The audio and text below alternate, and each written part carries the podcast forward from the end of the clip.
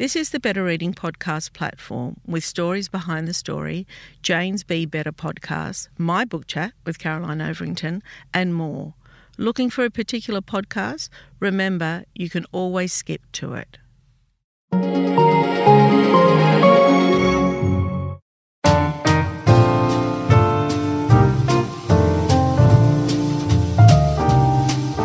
Welcome to the Better Reading Podcast Stories Behind the Story, brought to you by Bolinda Audio.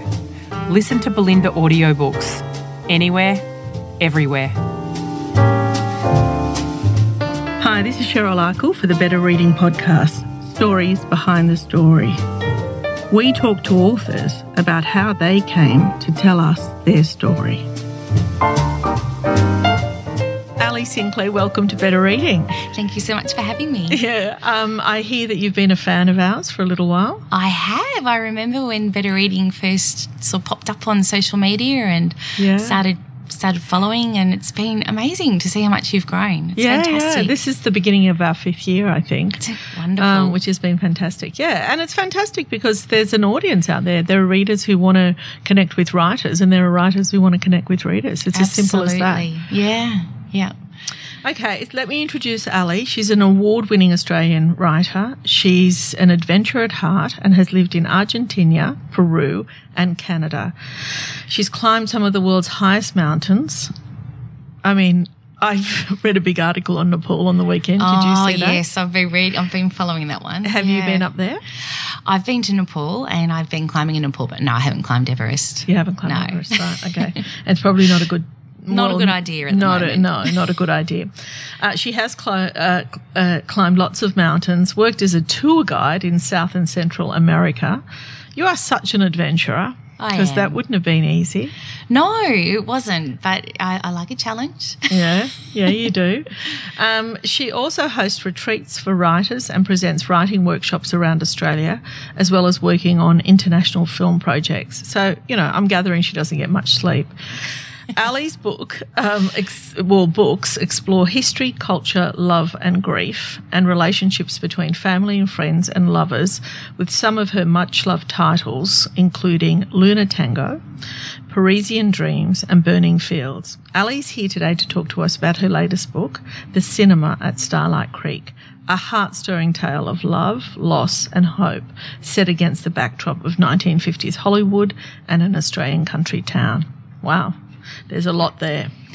there is. Okay, so I want to talk about this adventurous life. Tell me where you grew up um, and how it is that all these travels brought you to writing. I born and bred in Geelong. Yeah? And when I was about 20, I couldn't wait to leave. I wanted to go out and see the world. So I Had you been a reader and writer at Ah, school? Yes, always, Yes, always. always. Yeah, I was I was the kid who was walking to school with my head in a book, and you know someone had to pull me back from walking onto the road. Yeah, wow. yeah, so yes, stories have played a really big part in my life. yeah. And so at 20, 20, I decided that I really need to go and explore the world. yeah. Australians tend to do that at that age. We do indeed. It's kind almost a rite of passage. So I um, decided that I really wanted to go and visit countries that were a little bit off the beaten track. So I went to India, I went to Nepal, and that's where I fell in love with mountain climbing. I did my first climbing expedition there. And then I started working in the Australian travel industry for a couple of the big trekking companies. But of course, you know, sitting in an office, I wanted to get back out there again. So then I went to Argentina and I started doing some climbing expeditions there. And I you were climbing with the climbers. Yes, yes. So I was assisting and I just fell in love with Argentina and decided Okay. to stay. Right. I want to talk about climbing because when I look, and there's, it's been in the paper this weekend, mm-hmm. Everest, it's been in the news, and the congestion on that mountain seems to be me to be utterly ridiculous. Um, but then, you know, I was thinking about it over the weekend and I wondered why I don't have that. Like, for me, when I look at the, the photos and some of the images that are coming out of Everest this week of all that traffic jam um, on the mountain, it, to me, it looks totally like, you know, are you crazy people? The, the likelihood, I mean, what is the likelihood you're going to die? Very high. So why do people do it? Well, I climbed a lot in my 20s, and in your 20s, you pretty much feel you that you're invincible. So I think that had a big, big part in why I did it. But for me, I think also it's the challenge. It's it's setting yourself a goal and Yeah. working towards it. I had to train for two years before I did my first expedition, so I, I do feel it's it's that discipline and sometimes also just can I do it? Yeah. Can I do it? And I, I think that applies to a lot of a lot of. So things. why do you think hundreds of people are up on Everest? Inter- it is yeah, it's an interesting thing. Uh, Climbing is very different to 20 years ago. It's, Yeah. it's definitely a lot more commercial. And sad to say that if you have the money at these days, you can pretty much pay your way to get onto the mountain. But you can't pay to stay alive. no, that's exactly right. And I think that's what people do forget. Yeah. Yeah. Yeah. so I, th- So some of, some of these people paid fifty thousand and died up there. I know. Four Yeah. people. Four is it four or five that have uh, died yeah, this season? I know one man, you know, he's 50 odd, left his family behind. And yeah, it's, it's really, really sad. But I think that when you get to the point where you're going to climb a mountain like Mount Everest, you do get a lot of tunnel vision and nothing else really comes into focus. It's, it's all about the mountain and climbing that mountain and everything else falls away. And why that mountain? Yeah, yeah. Well, I think Everest is is I guess the holy grail of climbing for a lot of people. It's it's really well known. It's the highest mountain in in the world. And it has a lot of history attached to it as well. And there's also a bit of, you know, bit of status, you know, mm. to you know, add to the ego and say, well, I just climbed Everest. And why haven't you climbed Everest? Yeah, money. Money, right? the it's money. expensive. it's really expensive, yeah. And uh, you know, I mean, I've moved on from climbing. I did it in my twenties and thirties, but I'm you know nearly fifty and Yeah. got a couple of kids and a, and a husband. So my priorities have changed. Right. Doesn't mean I don't still think about it, but I don't think I I would Yeah, do it. do you know, I just don't have it, I guess. And so it's hard to understand. Um, okay, so talk to me about the adventure of living in Argentina in a, in a different country. Oh yes, well, it was it was really interesting. I first went to Argentina to climb, and I wasn't really thinking about the country, uh, you know, the culture or anything like that. It was more yeah, focused on the mountain, funnily enough. But when I arrived in, in Buenos Aires, I felt like I was returning home. It was a really odd feeling. I'd been to plenty of places around the world, never felt that before. And every time I left, I would cry and felt like I was leaving my home. So Argentina really became a big part of me, still is. Uh, so much so that I actually what took about a year after my first book came out, Luna Tango, that was set in Argentina. I realised, oh, it was my love letter to Argentina. Yeah, beautiful. yeah. So is that when you started to write? Tell me when you started to write fiction I wrote, and when the first idea came to write a book. yeah, I wrote fiction as a kid. Uh, kept travel diaries, so I was always writing, never with a goal to writing a book. Uh, but I was 33 and I was being interviewed by a radio journalist about my travels. And he actually said to me, Why don't you write about, you know, about your travels? I'm like, oh, no, I've never thought about it. And then What there- was the interview about? it was about my travel, and my life as working as a mountain guide and Right, tour guide. okay, right. Yeah, so it was more like the other life. Yes, yeah, yeah. Free books. Yeah. And he just kind of planted a seed there. And then I saw a travel writing competition for one of the big travel magazines. And I thought, oh, I'll just enter it. Yeah. And it got published. And I saw my name in print. And I was like, Ooh, this is kind of nice. I mm. like this. Mm. So then I enrolled myself in a creative writing course and really just haven't looked back since. Mm. I like that because people come to writing in different ways, Mm. but more and more, um, I'm hearing that. You know, um, people are entering competitions. I think that that's a very good idea if you want to be a writer, um, and um, and really starting to study the craft of writing. Yeah. Oh, yeah. That that was just that course was just the beginning Yeah. of, of all the study that I've done. But I think also writers do a lot of like subconscious study as well because writers are also readers. Yes. And so when we read a book that we really love, often we'll, we'll pause and we'll reread something or we'll, we'll look at it and go, wow, I really love how they've done this. Or, um, yeah, we really sort of take note. Yeah. And those things do stick. Yeah, definitely. Um, I, I guess everything sticks along the way in whatever career you're true. Hopefully, you're picking up and learning every day. Um, so, tell me with your first book, what it wasn't nonfiction, because that seed that was planted in your head was nonfiction, I guess. Yeah. Tell me about your travel story and why did you decide not to write nonfiction and to write fiction? I think I initially did have the thought to write non-fiction, and it was definitely centered around travel. Uh, and and climbing, but then there were so many other books out there by really well known people. So I thought, But they were mostly well known men, weren't they? yeah, there were there were a few women, um, Right. a few women that I, I got to do some climbing expeditions with as well. Like who? Um, so Brigitte Muir, Right? Okay. yeah. I don't know those names. yeah, Yeah. she she was um, the first Australian woman to Yeah. climb Everest. oh, fantastic. Yeah, yeah, she amazing.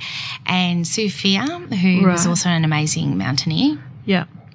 And so I just kind of felt like maybe, you know, maybe I might might turn to fiction. I, I love fiction. I've grown up on fiction and I enjoyed it when I was writing it as a kid. So the community And you enjoy course- reading it. Oh, I love it. Yeah, of course. Always, Yeah. always reading.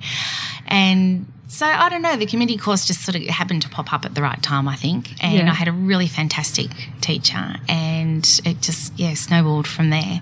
Right. And once I got the taste of it, of writing fiction, I, I just knew that that was where I wanted to head. Yeah. Yeah. Um, and so it was called Luna Tango, Mm. right? Um, uh, and it was a story based in Argentina. Yes, Yeah. yes, so yeah. talk to me about that.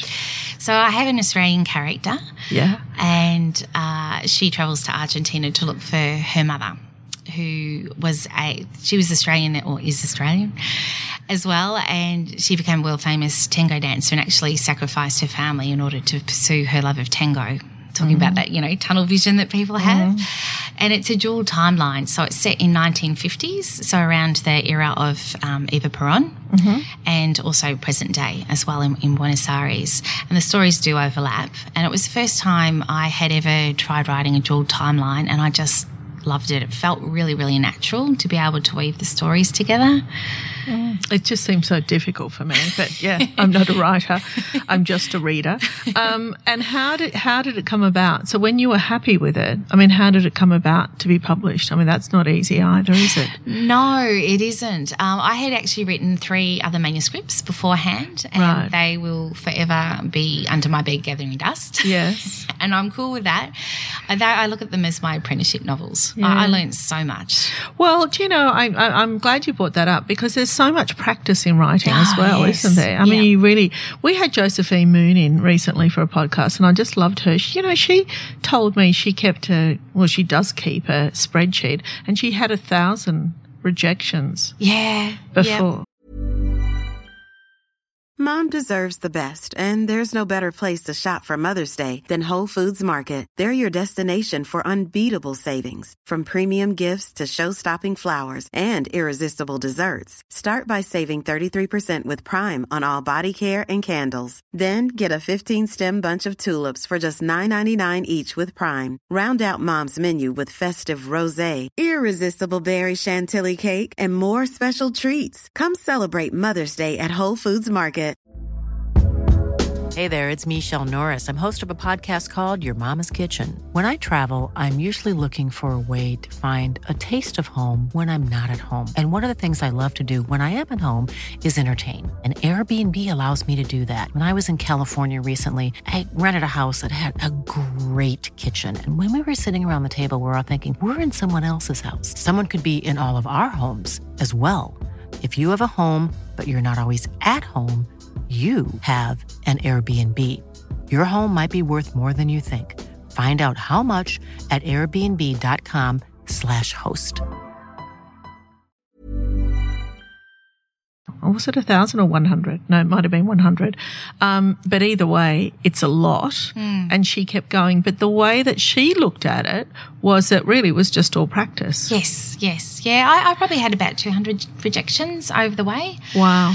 Yeah, and That's I a just, lot. It is a lot, and you know, some days were harder than others. I- Yes. but I actually rejoiced the first rejection I got. Yeah. Because I felt like I was a writer then, that I had finished a book and I'd put it out there to, for someone else in the book publishing industry to read, and they actually had some really nice words to say, which was was really lovely.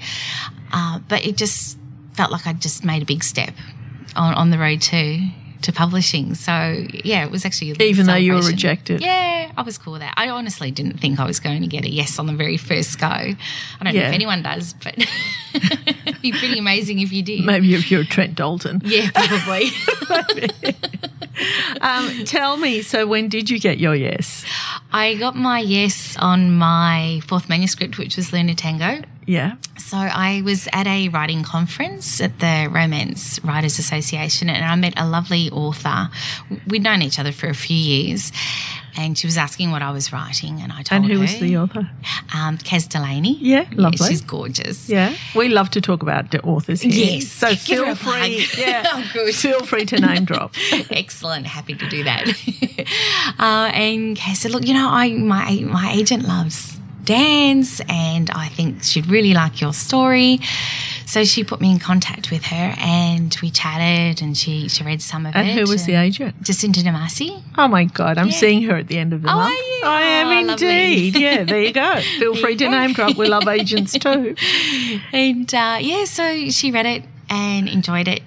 And then we went out on submissions. So she went and approached different publishers, and we were just getting different feedback from everywhere. And um, yes. And were you reworking it at the time? We- yeah, I reworked it before it went out. So, Yeah. yeah, I probably did maybe six or eight different drafts Mm-hmm. uh, before it was ready to go. Yeah. Mm, and yeah, so then it went out to different publishers, and I was lucky enough to get the call Yeah. from Harlequin. And yep, I've been with How them ever does that since. feel? Just amazing. I remember getting the call and running around the house and screaming and laughing, and my kids and hubby are like, "What's going on?" Could barely talk. It's because it's something you dream about. You know, I, I'd been writing off and on for ten years, different manuscripts Yeah. and you know just putting it out there and then finally to get that yes and that's one thing i always i do a lot of workshops with people and Talk to me about those. yeah okay so i i love giving back to writers and i love helping them polish you know find the find the gems in their work and, and learning the craft and just exploring different avenues. So i always say to them that you only need one yes and you never know mm. when that yes is going to be. Mm-hmm. So if it's something you really want to do, like you just keep, keep going, keep keep reading, keep meeting other people in the industry, getting to know lots of different people, and you know keeping an ear out for what publishers might be looking for, and you just never know when that yes is going to come. So mm. it'd be, it would be terrible if someone gave up and you know that mm. yes was just just around the mm. corner. What do you think's harder, mountain climbing or writing a book?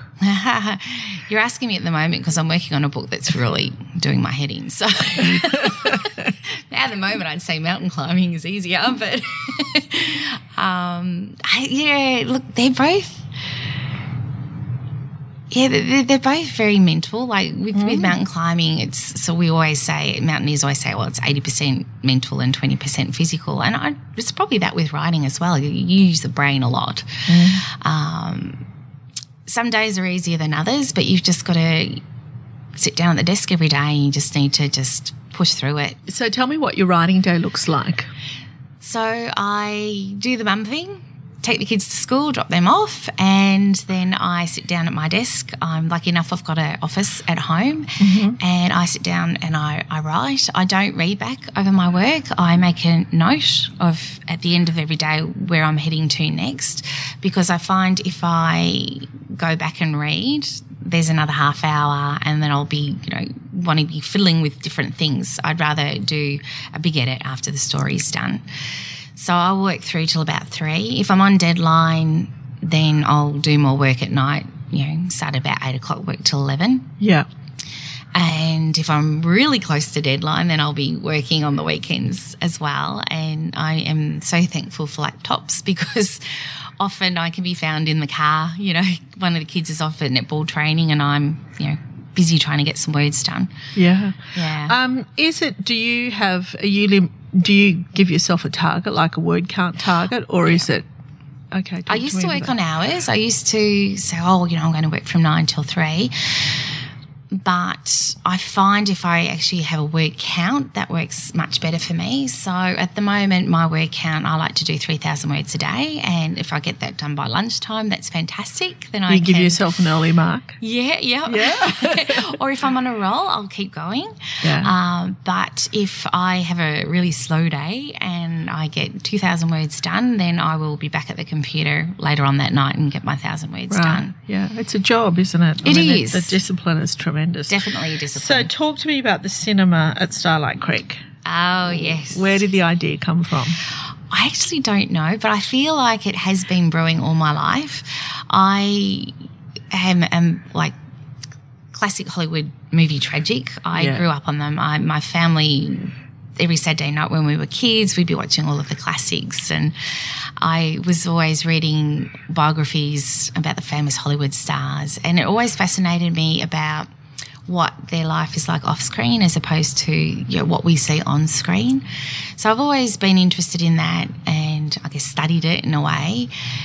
So when the time came to think of a new idea, I think this this just came into my into my head. And 1950s Hollywood just seemed to make sense to me because that was a really big time of upheaval and change. They, they had the censorship, Hays Code with the censorship. There was a lot of worry about communism, and there was the Hollywood blacklist where. Which was terrible. I time. know, yeah. So people people were just Careers ruined. ruined, put on this list, and they would never People work suicided, again. yeah. Yeah. yeah, So it was a really interesting time for change, and if you sort of study the history of film, the 1950s, the censorship was being changed a little bit, and, and people were trying to to really work against it and saying, you know what, enough's enough. Like if mm-hmm. if we want to have two on screen kisses, we can do that, and so it was a time I thought that was a really good time to set for that story. And 1994, I just wanted to set something a little bit pre-internet. Yeah. Um, and when I was writing it in the 1994 story, we were, yeah, there's a couple of places where my location manager has, she's got use of a mobile phone for the very first time. And it brought me back to, you know, when, when the Nokias first came out and they had that really know. certain ringtone and everybody knew it. They were a brick. Yeah. Yeah, they were a brick. And because it's set in rural Queensland, we're like, oh, yeah, the coverage. We had to, you know, I sort of had to be careful where she was because sometimes there wasn't coverage. So it was interesting, you know, stepping back in time and actually looking at the history of mobile phones. You'd have to do a lot of research because you Yeah. haven't. Yeah. Talk to me about that. Oh, I love research. Yeah. Love research. Yeah, this particular book I probably spent about three months researching. Before you started writing. Yes, yeah, and I was actually really lucky because I got to go on set of a TV drama, and Ah, yes, How I- did you do that? it was a really great connection. So one of the school mums, her uncle is a very, very well known Australian uh, producer, and he was working in Melbourne at the time. And she said, "Oh, you know, if you want to go go and in onto one of the sets, I'm sure he'll have you." So luckily, he said yes, and it was wonderful. I got to spend time with the director, and he took me under his wing, and he explained so much. Wow. And How I'm- valuable is that? It was wonderful. I was on a high for a week. well, it makes the book more authentic, doesn't it? It does. And because I already knew what my story was about, I could ask questions that were really relevant to my characters. And so, yeah, I spoke to the makeup people and the sound people and the actors. So I really felt that by the time I'd left, I had a good understanding. And a couple of them, you know, I kept in contact with so I could ask questions Yeah, if any popped up. Yeah. Yeah. And also the changes that we've seen in the industry. I Yes. mean, it's, I mean, Hollywood's been shaken to its core, isn't it? It has. And And the way that women get treated, and, Yeah. you know, I mean, that's all changing, isn't it? It is. And someone actually asked me the other day and they said, Oh, you know, did you write this because of the Me Too movement? I thought, well, actually, I wrote it a year before and then the Me Too came out. Like, obviously, there was something in the air. Maybe I picked up on it somehow. But yeah, it's, it's interesting, you know, how that's, that's all changing mm. as well. Because this story is about women, you know, trying to find their way in an industry that's dominated by men and what they have to give up or what, what they are willing to give And up. And what the audition processes have been like. I mean, terrible what we're hearing, isn't it? Yeah, Yeah. Yeah. I, you know, I mean, it's been such a, um, a great movement in terms of, you know, um, us understanding how some industries work. I mean, it's a privilege movement in a way as well, because I don't think it has trickled down to Hmm. women that will say work in factories or women that work on production lines. That's You know, right, yeah. um, but either way, you know, we always need to have a starting point. But what has surprised me, you know, is that we have women, you know, like Meryl Streep, like Nicole, Mm. Nicole Kidman, that really this is now, this movement has started to open doors for them to actually be producers and be produ- directors. Yes, Which yes. wasn't available before. So Yeah. that's extraordinary, isn't It it? is. It's wonderful. It's really, Yeah. really fantastic to see what is happening and the groundswell now. Yeah, and the great Yeah. change. And it won't get see. swept under the carpet. No, Which is it won't. great. Yeah. Yeah. Oh, so it's called the Cinema at Starlight Creek. Alli Sinclair, thank you so much for speaking with us today. Oh, thank you so much for having me. It's a pleasure.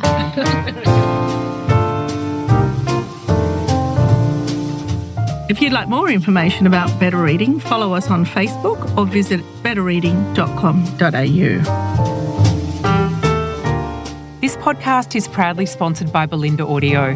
Bolinda audiobooks are available on CD and MP3 from online booksellers and bookshops everywhere, or you can download from Audible, Google Play, or the iBook Store. We've also created our own app called BorrowBox that's available from both the App Store and Google Play. All you need to do to get it working is to download the app, join your local public library, and you'll gain access to the world's best collection of ebooks and e audiobooks available for you to loan on your phone or your personal device.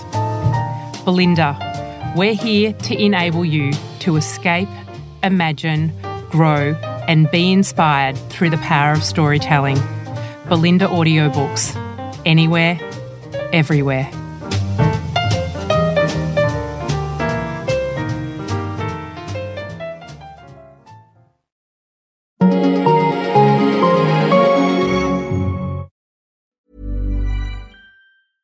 Planning for your next trip? Elevate your travel style with Quince. Quince has all the jet setting essentials you'll want for your next getaway, like European linen, premium luggage options, buttery soft Italian leather bags, and so much more. And is all priced at 50 to 80% less than similar brands. Plus, Quince only works with factories that use safe and ethical manufacturing practices. Pack your bags with high-quality essentials you'll be wearing for vacations to come with Quince. Go to quince.com slash pack for free shipping and 365-day returns. Traffic jams, tailgating, pileups.